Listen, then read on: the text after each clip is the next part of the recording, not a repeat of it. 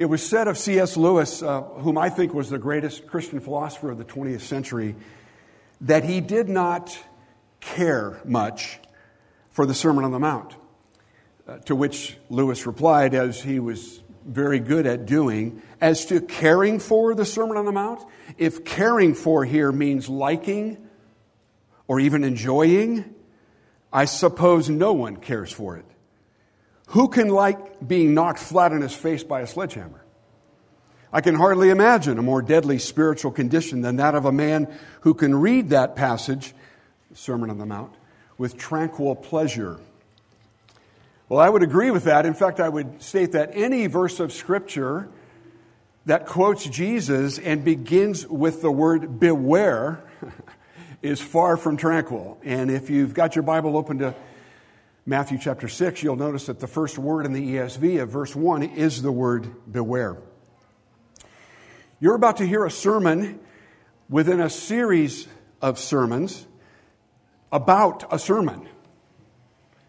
Fortunately, by Jesus. And it's recorded for us by one of his followers, Matthew. And I will not purport to saying that I'm going to be able to uh, improve upon this sermon, but my opportunity this morning is to help us maybe catch a glimpse as to what Jesus is telling his original audience and therefore telling us as well through this sermon. We've been going through the gospel according to Matthew for some time now, and we will be for many months in the future. And we discovered that Matthew's purpose in even writing this gospel was to present Jesus as king. So that will be a recurring theme.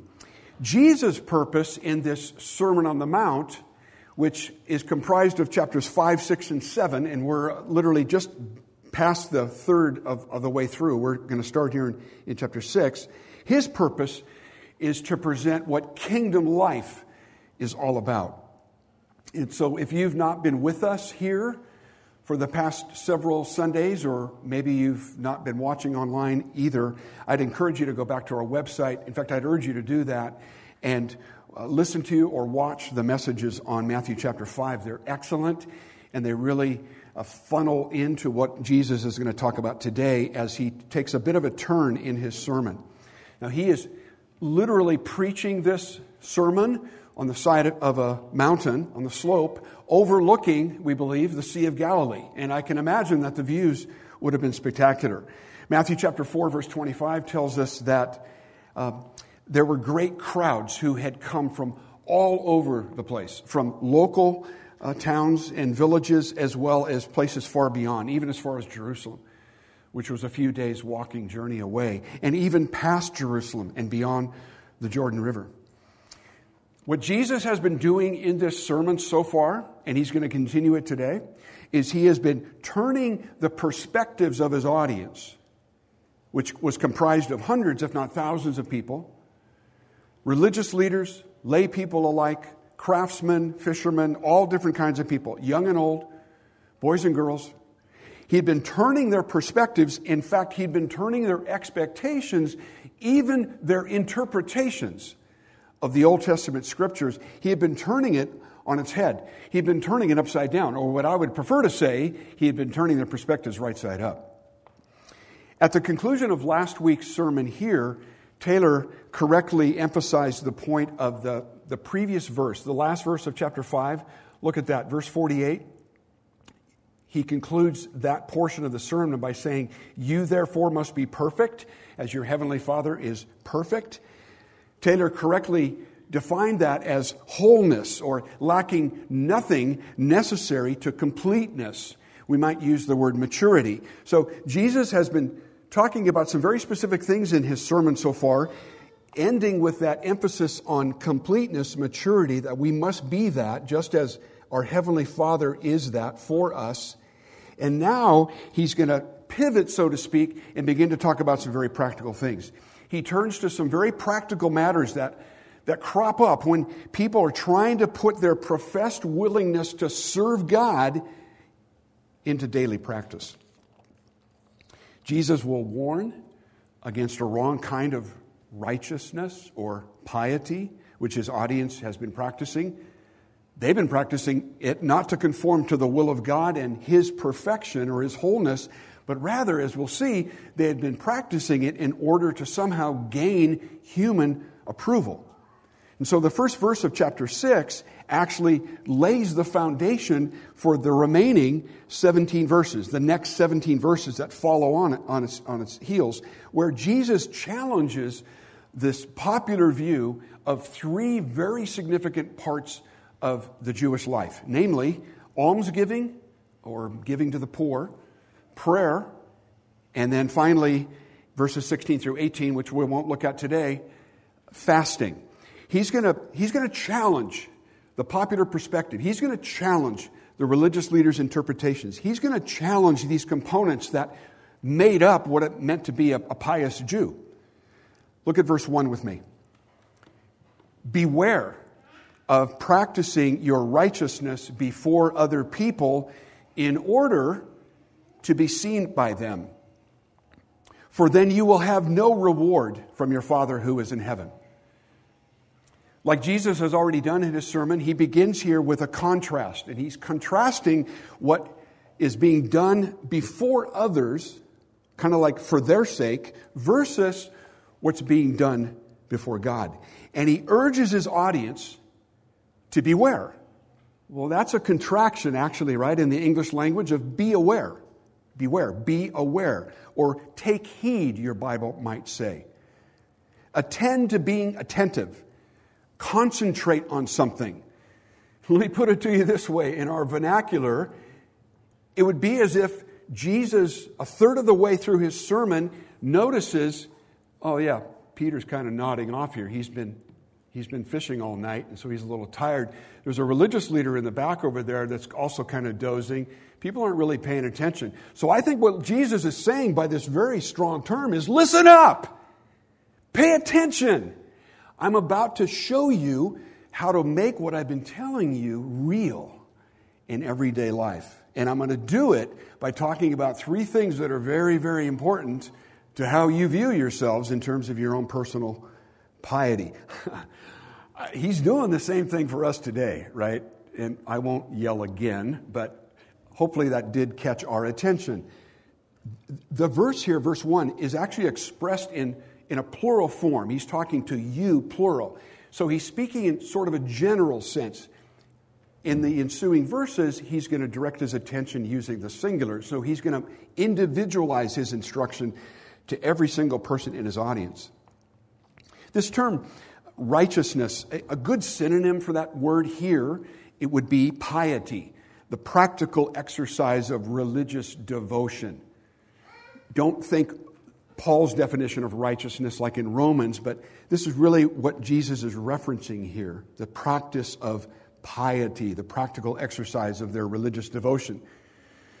Now, the language of this verse reminds us of a verse in chapter 5, uh, chapter 5, verse 20. I'll put it on the screen, but I'd invite you to look at it in your Bible as well, where Jesus had said, For I tell you, unless your righteousness exceeds that of the scribes and the Pharisees, you'll never enter the kingdom of heaven. Now, the last time I preached on the Sermon on the Mount was here, and that was several weeks ago, and I preached on this passage, and I made the comment then, and I'll make it again. Basically, we're toast, right? For my righteousness to exceed that of the scribes and Pharisees, uh, they wouldn't have stood much of a chance, and I don't stand much of a chance. He's going to build on that, though, today. And what's interesting, to this verse of chapter 6, verse 1, it does not contradict an earlier verse in chapter 5. Chapter 5, verse 16. Look, look again. Look back at chapter 5. Just go to verse 16. Jesus had said, In the same way, let your light shine before others so, so that they may see your good works. That seems to be at, at, at odds here to what he is now saying about not practicing our righteousness before other people. But here's the key notice the rest of verse 16 eh, that they may see your good works and give glory to your Father who is in heaven. The problem with the people described here in verse 1 of chapter 6 is that they have been seeking to attract to themselves the glory that is only to be directed to God. Now, when I preached that passage on chapter 5, verses 20 to 26, I said that the overarching theme was kingdom living is greater than the traditions of men, even those traditions that were built on Old Testament scripture. Today's passage, I want to kind of use that same formula. Kingdom living is greater than the hypocrisy of men. Now, Jesus continues to apply principles that he has already introduced in his sermon. But here now, he's going to illustrate how this is going to get worked out or fleshed out via three parallel case studies. He's going to talk about almsgiving, he's going to talk about prayer, and we'll focus on those two today. And then in a couple of weeks, he'll talk uh, in the sermon, we'll talk about fasting. These are three incredibly important to the Jews in the audience and how they would define their righteousness, their piety before God. And so Jesus is basically um, scratching where they're itching, so to speak. He's going right after it to make the points that he's about to make. He's already told his audience about this superior righteousness that was expected of them. And now he's going to warn them of the danger of religious hypocrisy. Kingdom living comes by listening to Jesus Christ. And that's what we're going to do. This is his sermon, and we're going to listen to his words, and he's going to teach us the right stuff. I, that, even that phrase right there reminds me. Uh, earlier this week, I had a conversation with a member of our church. We were talking about teaching and what it takes to be a good teacher and so forth. And the, the response given to me was, I'm not sure, by this individual, I'm not sure that I, I maybe have some of the necessary gifts for teaching, but I do know this when I teach, I teach the right stuff. I love that. Jesus is going to do the same thing. He's going to teach the right stuff here, and we're going to learn directly from him. So here's what I think is a central concept, or we like to call it here the big idea for these eight verses. Jesus warns against hypocrisy, revealing that kingdom living is greater than the attention seeking actions of men. Should be on the screen. Let me say it again. Jesus warns against hypocrisy, revealing that kingdom living is greater than the attention seeking actions of men. Now, Jesus will contrast hypocrisy with kingdom living. And I believe he's going to give us four truths. I'll call them axioms. Four axioms to consider to help us better understand this. I'll mention them now, and we'll put them on the screen here in just a minute. But quickly, before I read the passage, he's going to give a warning, he's going to give a guarantee, he's going to give instruction, and he's going to give an assurance. Let's look at verses 2 through 8. Follow as I read these verses to us. Thus, when you give to the needy, Sound no trumpet before you as the hypocrites do in the synagogues and in the streets, that they may be praised by others. Truly, I say to you, they have received their reward. But when you give to the needy, do not let your, let your left hand know what your right hand is doing, so that your giving may be in secret. And your Father who sees in secret will reward you. Verse 5. And when you pray, you must not be like the hypocrites. For they love to stand and pray in the synagogues and at the street corners that they may be seen by others. Truly, I say to you, they have received their reward. But when you pray, go into your room and shut the door and pray to your Father who is in secret. And your Father who sees in secret will reward you. And when you pray, do not heap up empty phrases as the Gentiles do, for they think they'll be heard for their many words. Do not be like them, for your Father knows what you need before you ask Him. I love that. Jesus is talking on a totally different, a totally higher plane. Both literally, he's on the side of a mountain, but also figuratively. And the theme of his sermon continues that is, that the greater righteousness uh, is, is demanded of Jesus' followers, of Jesus' disciples. As I was reading verses 2 through 8, did you see the axioms? Did you hear the axioms? Let me give them to you again. We'll put them on the screen. Let me spell them out a little bit. In the two case studies that we're going to look at today, a case study on almsgiving or giving to the needy, and a case study on prayer, Jesus is going to highlight four things. The first is a warning. And his warning is this that hypocrites seek attention and praise of men. That's the warning. Hypocrites seek attention and praise of men. He's also going to give, secondly, a guarantee. And the guarantee is this hypocrites get what they seek and no more. Hypocrites get what they seek and no more. And then lovingly, Jesus will give instruction. He's going to instruct first how to give, and then secondly, how to pray. And then later in verses 16 to 18, he's going to give specific instruction how to fast. And by the way, I'd encourage you to look at those three verses, 16, 17, and 18. Look at them this afternoon, and you'll see the, the same structure here as we're going to talk about today. The fourth thing that, that Jesus gives as an axiom is an assurance, namely that kingdom living yields rewards from our Father who sees in secret. So there's a warning, there's a guarantee, there's instruction, and there's assurance. When I was first preparing to preach this message, I was going to uh, outline and structure the message around those four axioms because that's how I think. I'm of the Western world, and that's how I logically think and put it together. And then yesterday afternoon, I realized, and I told Debbie this, I said, Oh, wow, I think I'm supposed to just focus on the two case studies, almsgiving and prayer. Sure, these four things can come out, but just kind of go along the flow that Jesus went. I don't think she put her hands on her hips, but she did look at me like, Really? You know, it's like, duh. Uh, of course, why not? So that's what we're going to do. We're going to we're going to walk through these two case studies, and we're going to see these four axioms kind of just bubble to the surface naturally. It's really fascinating. Before we do that, though, I want to define this term hypocrite because it's used a couple times. And by the way, it's a very popular term in our current culture, right? Hypocrite, hypocrisy, we love throwing that back and forth and around at each other. The actual Greek term from which we get this English word hypocrite, it sounds very similar, similar to it, but it, um, it actually occurs 13 times in this gospel according to Matthew. It's an important term, it's an important concept that he keeps coming back to.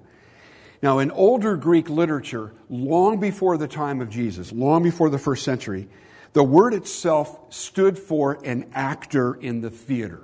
That was the word that was used to describe someone who would play a part, a stage player in the theater. But by the first century, by the time of Jesus' audience listening to him, the term itself would have been come to be used on a kind of an everyday uh, uh, occurrence for anyone, not just a theater person, but for anyone who played a role, kind of viewing the stage, the, the world as their stage and, and play acting in, in, the, in their, their world. In other words, a pretender, an impersonator, someone who plays a part that's not real. Well, in these verses that we're looking at today, hypocrites were people who acted a concern for the poor or a devotion to prayer, but their true concern was to establish a reputation for generosity, a reputation for devotion, a reputation for piety.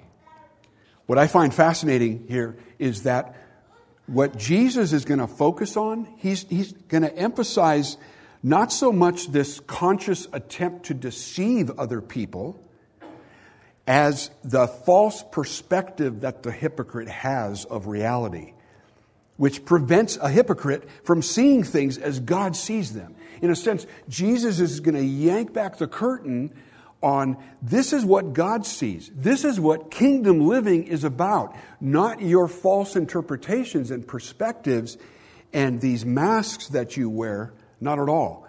In fact, it's interesting because it, it's as if Jesus is saying to them, He's not going to f- focus so much that they are deceivers as they are horribly self deceived. And he's, he's bringing this to the forefront of their thinking. So let's look at the first case study, beginning in verse uh, 2. Look, look again at verse 2 with me. This case study of giving to the needy or almsgiving goes for three verses 2, 3, and 4. Verse 2 reads Thus, when you give to the needy, sound no trumpet before you, as the hypocrites do in the synagogue and in the streets, that they may be praised by others. Truly, I say to you, they have received their reward. Giving to the poor, or almsgiving, was a significant part of Jewish social life. This wasn't just about religious piety, but it was about their, the social fabric of their life. They didn't have a welfare system, they didn't have Social Security like we do. Now, they believed that almsgiving was a spiritual duty based on multiple Old Testament passages, which is correct. And by the time Jesus comes along, they already had a well organized system of relief for the poor. And it was based in the synagogues. wasn't done by the, by the government, it was based in the synagogues. In fact, the funding for the system depended on contributions from members of the faith community. There were even officials that their official role was to go around and collect weekly uh, goods and money for the poor. In fact, local laws uh, specified that if a man resided in a town or village for 30 days, he then became liable for contributing to their local soup kitchen, as we might call it. And if he stayed longer, he would be liable to actually putting money into the charity box. So this was a system that was part of the very fabric of the life of his audience. Even as I'm describing that system, though, and based on what we've already read, can't you already see the problem here? There's all kinds of opportunity for ostentation, for making a big show, a big deal out of participating in this system. So Jesus gives a warning. And his warning is that hypocrites seek attention and praise of men. The deed that was done in order was being done in order to secure a reputation as opposed to serving God. And Jesus is calling them to task there's no written accounts that I could find, at least, on trumpet blasts being associated with almsgiving. However, we do know that some of the public fasts that were um, celebrated during that time uh, would be proclaimed by the sounding of trumpets.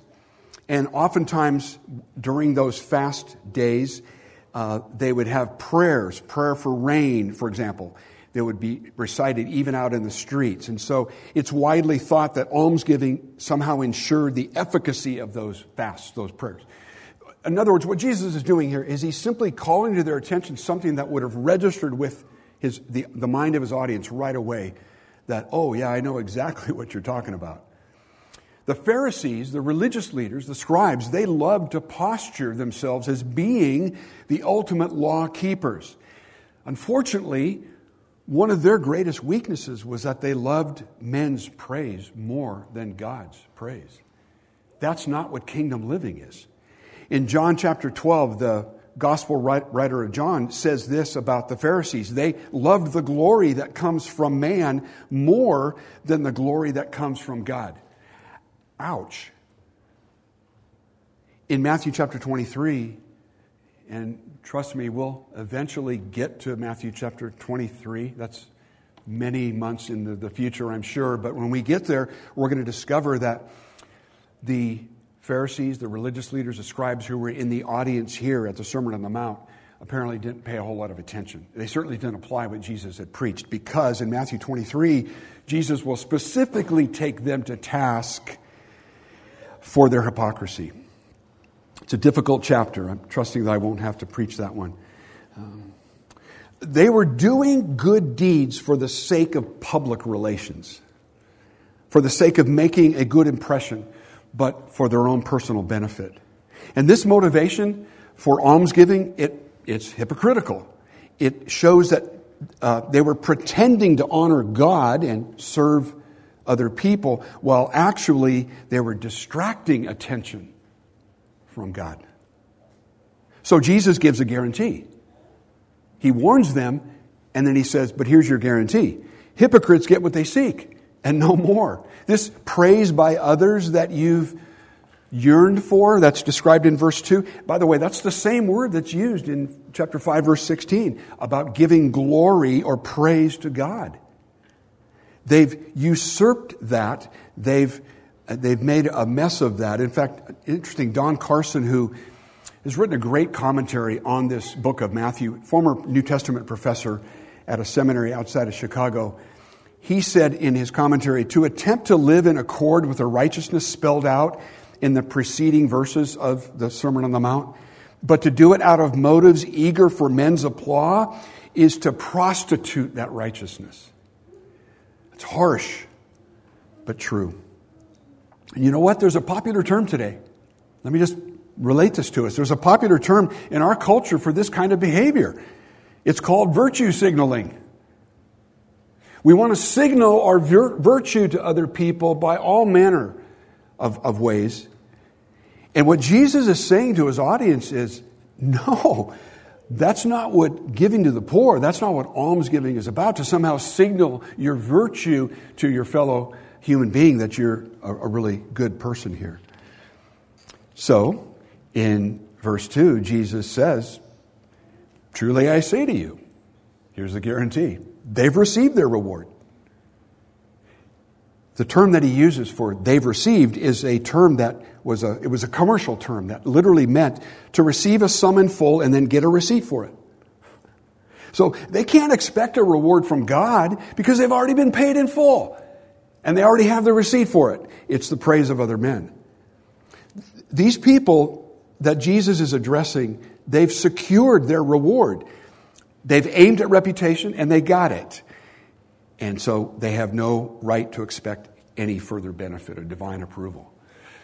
Uh, wow, I, I, I don't want that. So we have this warning, we have this guarantee. So Jesus lovingly gives us some instruction. How to give in the kingdom life. In verse 3, he says, But when you give to the needy, do not let your, let your left hand know what your right hand is doing. Kingdom living does cultivate a genuine spiritual practice of charity, but it's a matter of the heart. It's not a mechanical rule that Jesus is giving here. And the reason I'm bringing this up is because we tend to stumble over stuff like this. We tend to say, okay, what does that mean? I got to figure out how to write a check left handed. So I, well, no, that's not the point. The point that Jesus is making is that this is a matter in the heart. Our giving is neither before men, waiting for the clapping to begin, nor is it before ourselves, waiting for our left hand to applaud our right hand. No, our giving, our service to the poor is before God. He sees or knows our secret heart, and He rewards us with the discovery that just as Jesus has said, it's more blessed to give than to receive. So Jesus gives this assurance that kingdom living yields rewards from our Father who sees in secret. And I think those rewards reflect both something to come in the future, in that future kingdom age when we are literally face to face with Jesus on the other side of physical death, but it's also things that we experience now. It is, it is more blessed to give than to receive. The statement that uh, God sees in secret, there in verse 4, also often misquoted it actually reflects the Old Testament understanding that there's nothing hidden from our Heavenly Father. He knows everything. We're not going to catch him by surprise by this because he knows everything. He sees in secret. Jesus' disciples, his followers, must themselves be so given to God that their giving is prompted by obeying God. And then let their compassion on men flow from that. Then their Father who sees or knows what's, what's going on in secret, he will reward them. You know, the Apostle Paul, just to make a connection, the Apostle Paul, in his second letter to the church at Corinth, he's commending them for giving um, an offering to hurting saints, brothers and sisters in Jerusalem. And he says uh, in, this, in his second letter to them, chapter 8, that they gave themselves first to the Lord and then by the will of God to us. And that's the correct order, that's the correct priority here. And that's part of the assurance that comes by Jesus himself. Well, let's look at the second case study. The, uh, this one is on prayer, verses 5 through 8. What's fascinating to me is for those of you that know me and have heard me Uh, talk about God's Word before, you know that a favorite adage of mine, a favorite teaching adage of mine is spaced repetition is a key to learning. And I think Jesus is practicing that here. It's as if he says, okay, I've given you these four things through the case study of almsgiving. I want to make sure you really get it. I want to make sure you understand. So he's going to repeat himself and now talk about prayer. And then he'll repeat himself again in, in several verses and talk about fasting. He wants to make sure that, his, that the audience here gets it, what he's, what he's actually saying. So notice again verse 5. When you pray, you must not be like the hypocrites, for they love to stand and pray in the synagogues and at the street corners, that they may be seen by others. Truly, I say to you, they have received their reward. It's almost a, a direct repeat of verse 2. This being seen by others is the same as being seen by them in verse 1 and praised by others in verse 2. Here's the warning Hypocrites seek attention and praise of men. In both of these case studies, plus the one on fasting, Jesus is, is assuming that his disciples will be giving. Notice he says, when you give, when you give. He's assuming they'll be praying. When you pray, when you pray, when you pray. But prayer is communion with God. It's, it's not a means of increasing one's reputation.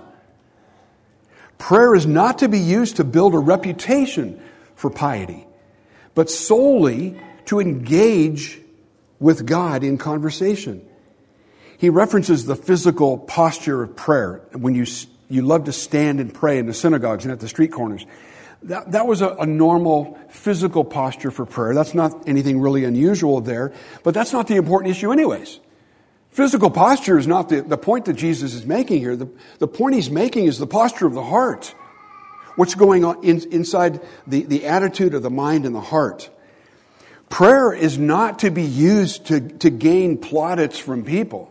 You know, we pray in kind of what I used to call stained glass language stained glass verbiage to, to, to gain the approval of people, nor is prayer meant to summarize a sermon. I've heard that done before. Uh, worse yet, I've, I've heard prayer be used as a form of gossip. Growing up in a Baptist church, going to Wednesday night prayer meeting every single night of uh, Wednesday night of, of my childhood, that would often be the case in our in our prayer meetings. No, that's that's, that's not what, what, what prayer is about here. It's, it's, nor is it to communicate information about something to an audience. Maybe make an announcement. I remember someone praying at our church in Bangkok, and basically they were giving an announcement as they were ostensibly praying. No, prayer reflects genuine, meaningful, intimate conversation with God. Jesus gives a guarantee again. Once he warns against this, he gives the guarantee that, and it's the same thing in verse 5, it's a repeat of verse 2. Truly, I say to you, they've already received their reward. And then he begins to instruct. And he begins to instruct on, okay, then how do we pray? And why do we pray? And what should we say? Beginning in verse 6. But when you pray, go into your room and shut the door and pray to your Father who is in secret he's, he's referencing a, a room in the very inner part of the house. Most likely, in Jewish houses of the first century, this would be the only room in the house that you could actually lock. It's oftentimes used as a storeroom. In the present context, the emphasis that Jesus is making is that he's saying, go, go somewhere that cannot be observed. Go somewhere where there isn't a temptation to be doing what you're doing, praying to me, so that other people are watching you. Go somewhere where you can be um, in, a, in an intimate relationship with me. In fact, the term father is used 10 times in these 18 verses. It speaks of relationship, it speaks of family intimacy. Jesus is reminding his audience that true piety, true righteousness, is impressing God alone living our lives knowing that God knows every thought and deed already, and it is His approval alone that matters. I jotted in my sermon notes here. We pray to an audience of one, right? We serve an audience of one. I preach this sermon to an audience of one. Verse 7 And when you pray, do not heap up empty phrases as Gentiles do, for they think that they will be heard for their many words. There's a little bit of humor here. We don't see it in the English so much, but that the, the term empty phrases is actually one word. Your translation might say meaningless repetition, same thing. It was actually an onomatopoeic word. You know what that is, right? If not, I'll give you a definition. That's a that's a, uh, the process of creating a word that, that phonetically imitates or suggests the sound that it describes. Words like oink or meow or roar or chirp. And as I said those, you thought of animals, right? You, you thought of an animal that makes that sound. Well, that's what's going on here. These empty phrases, he uses a term that literally means to keep on babbling. And even in the Greek language, it almost sounds like babbling. It came to mean to speak about something without thinking about it. to stammer, to stutter, to repeat without purpose. I'm chuckling because I, as I'm saying that, I'm thinking of the media that we're bombarded with, talking heads, right? There's a lot of empty phrases. There's a lot of meaningless repetition. Jesus says there's no place for that in prayer. And he says there's no place for many words. The, the Gentiles, they think they, they'll be heard for their many words.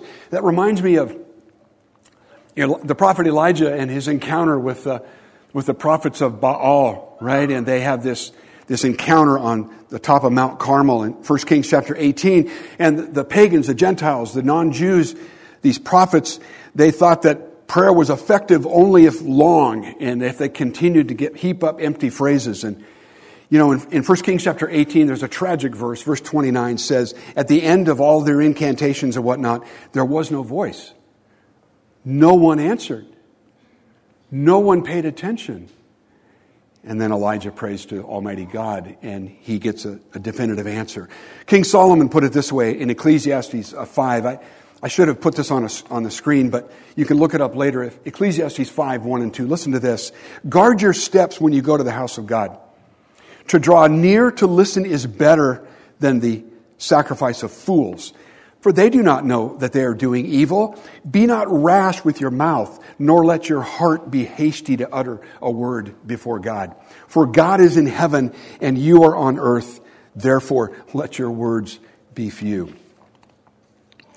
Gentiles or pagans would pile up as many names as possible for the deity to whom they were praying, hoping that at least he would recognize one of those names he or she, their, their god or goddess, would recognize and one of those names, and the prayer would be effective. As outsiders to God's covenant community, though, in, instead of trusting a father to fulfill their needs, Gentiles thought they, they had to badger a reluctant deity in order to get him to take notice. Stop just for a second and see what Jesus is doing here. He is comparing the behavior of his Jewish audience to that of pagan Gentiles. Whoa, that is extremely harsh. They would be shamed so deeply, but necessary.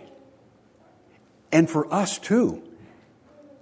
Like C.S. Lewis's comment, it's like getting hit with a sledgehammer here in the Sermon on the Mount, but it is so necessary for us as well. Jesus' sermon is critical of viewing prayer as a means of pressuring God into giving us what we think we need.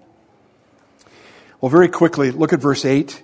Do not be like them, for your Father knows what you need before you ask Him. Extraordinary that God knows what we need before we even ask Him. We don't pray in order to somehow gain His favor, but we pray as an expression of trust to God. He already knows our need, and He's waiting for us to express our dependence on Him. We don't equate God, acquaint God with our needs through our prayers, like, oh, you're right, Tim, I totally forgot that. Thank you for reminding me. That's not what prayer is. No, it's, it's a, we adopt instead a dependent attitude of our heart.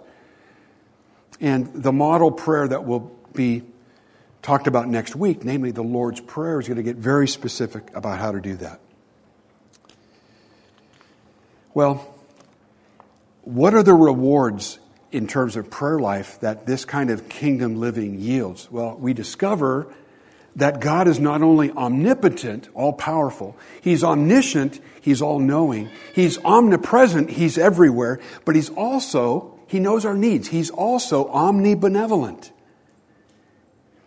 And he tells us later in his narrative in chapter 25, Jesus is going to tell a parable, and he, at the end of that parable, twice, he says, Well done, good and faithful servant. You've been faithful over a little, I'll set you over much. Enter the joy of your master.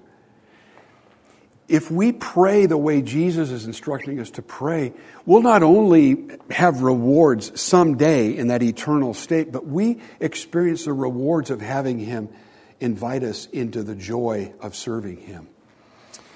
In conclusion, let me just quickly review the, the, the, key, the key idea, again, I think, is that Jesus is warning against hypocrisy, and He's revealing that kingdom living is greater than the attention seeking actions of men. Well, here's the good news the, good news of Jesus' kingdom is this, is that God's grace is working out His rule, His reign in our lives. And when He is ruling our lives, then He's changing us into the people that He has created us to be.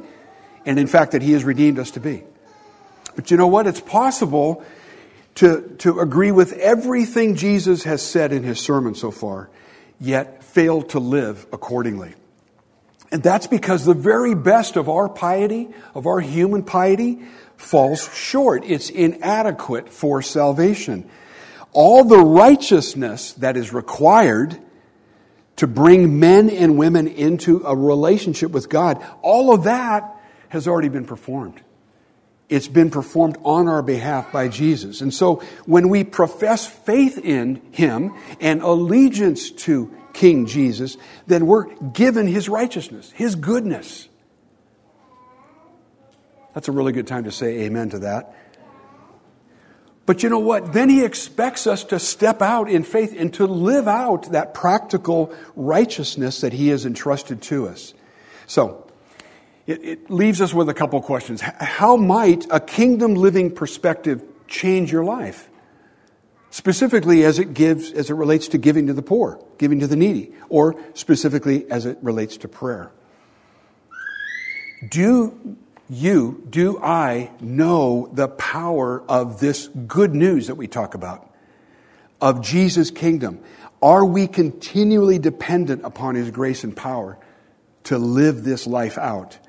And just as he did on that slope of that mountain he invited his audience to join his kingdom enter the kingdom, join the kingdom, live life with Him as our King.